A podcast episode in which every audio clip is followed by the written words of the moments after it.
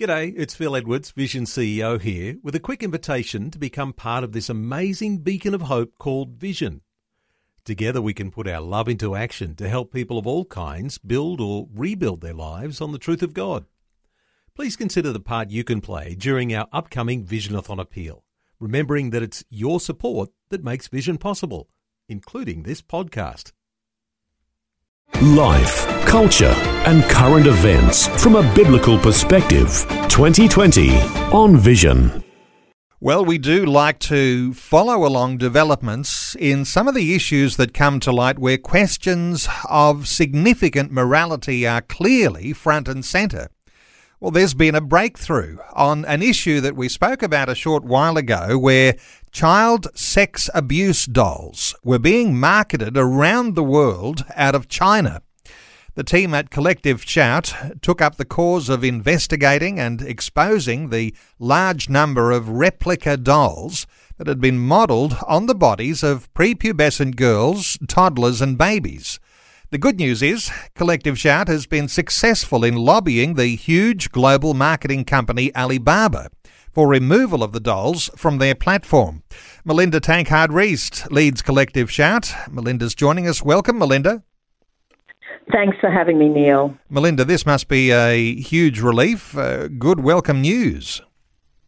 It really is welcome news at a time when we're all desperate for, for good news, isn't it? And uh, my colleague, Melinda Liszewski, came upon uh, one of these replica child abuse dolls on the major e-commerce marketplace Alibaba and we saw that image and we decided we needed to campaign against this. So it's been a, a whirlwind a couple of weeks.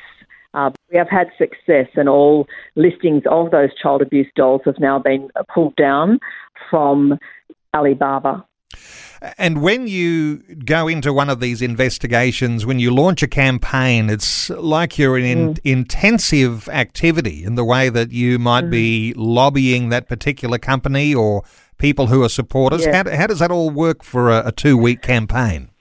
Yes, well, we're just a small team, Neil. It's uh, uh, myself and at the moment just uh, three other other women, and uh, we really are driven by our passion and by the horror of what we exposed ourselves to. You know, we came upon uh, replica children. We we came upon the the bodies, the realistic uh, bodies of even toddlers and and babies uh, that we estimated were around six months of age. And these dolls, we know, are encouraging pedophilic fantasies uh, they all they all resemble life-like actual children, infants, and toddlers. So that drives us, and we felt that we needed to go out publicly. We engaged mostly through uh, Twitter and Facebook, and we just exposed what we found. We named the CEOs and investors of Alibaba Group globally. Uh, we we used their images you know, this is what it takes to get attention. And we also were able to find an Australian New Zealand representative, and that was the uh, lifestyle ambassador for Alibaba, uh, Jess Rudd, uh, the daughter of a former Prime Minister. And uh, once we got on to Jess, uh, she t- did take action and she intervened. And within a few days, uh, the listings had been pulled down. Just a few days ago, I had a meeting with the uh, head of corporate affairs or someone very high up in corporate affairs for the company. And uh, we got a statement and undertaking uh, that they had taken down all the listings and that they would do everything they could to uh, stop this happening again and wanted to work with us uh, in the future. So that's a, a great a great outcome for uh, our little team and all of our supporters around the country. Melinda, good breakthrough, and they're off the Alibaba platform. But as I understand it, there's something like 23 suppliers. So uh, they're coming from all sorts of different places of mm-hmm. manufacturing in China. Uh, they'll be looking for yes. another platform, won't they? No doubt that'll bob its ugly head up once again sometime soon. Is that going to mean another campaign? Well, Neil, you've identified uh, something very important here. You know, we've, we've won this particular battle, but the broader war continues. And you're absolutely right. Uh, the bulk of the suppliers we identified were based in China. And, you know, they don't have the same laws and rules and, and policies around uh, child sexual abuse material, child sexual exploitation material. Here in Australia, child sex abuse dolls are included in definitions of child sexual exploitation uh, material. So even if we were to report those uh, sellers to local authorities, to be honest, you know, we're not that confident uh, that law enforcement would do much about them. Having said that, what we have achieved sends a message to other e commerce suppliers that this is unacceptable, that you can't trade in, in replica children for profit. This is unethical.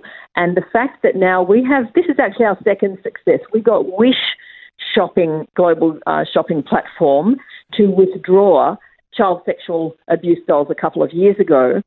And so the other e-commerce sites will be getting the message uh, that this is not acceptable, that they're being unethical in trading, profiting from uh, replica children to fulfill, you know, rape fantasies.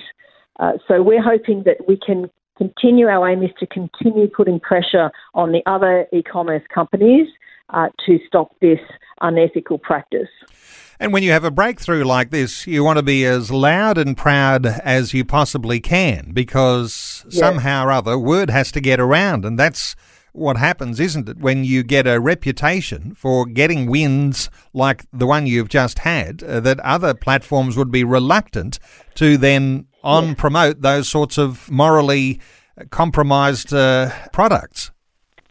That's exactly right, Neil. And the other tack we've taken is to call out the credit card companies which process the payments for child sex abuse dolls and thereby take a cut and make a profit through processing the transactions. And we saw a success recently with PayPal.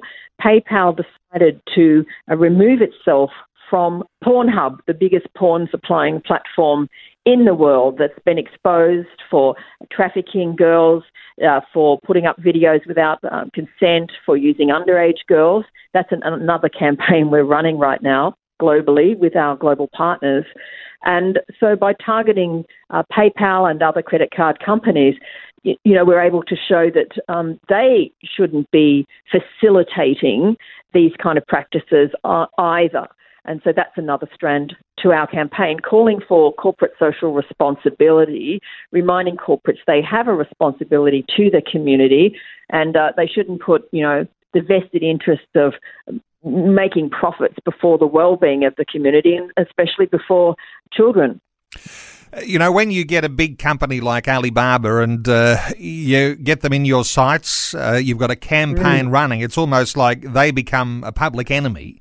And when you've got a letter that they wrote to you, which uh, I've read mm-hmm. and looks like a very courteous letter and uh, mm. and uh, really backtracks quite substantially, uh, while they mm. were public enemy when the whole campaign was happening and you're trying to get them to pull down uh, those products from their platform, uh, you're now mm. commending Alibaba for being someone who can demonstrate a great corporate social responsibility. So uh, that's uh, that's, a, exactly that's right, something that they ought to expect is that uh, that when they they'll be praised when they do the right thing.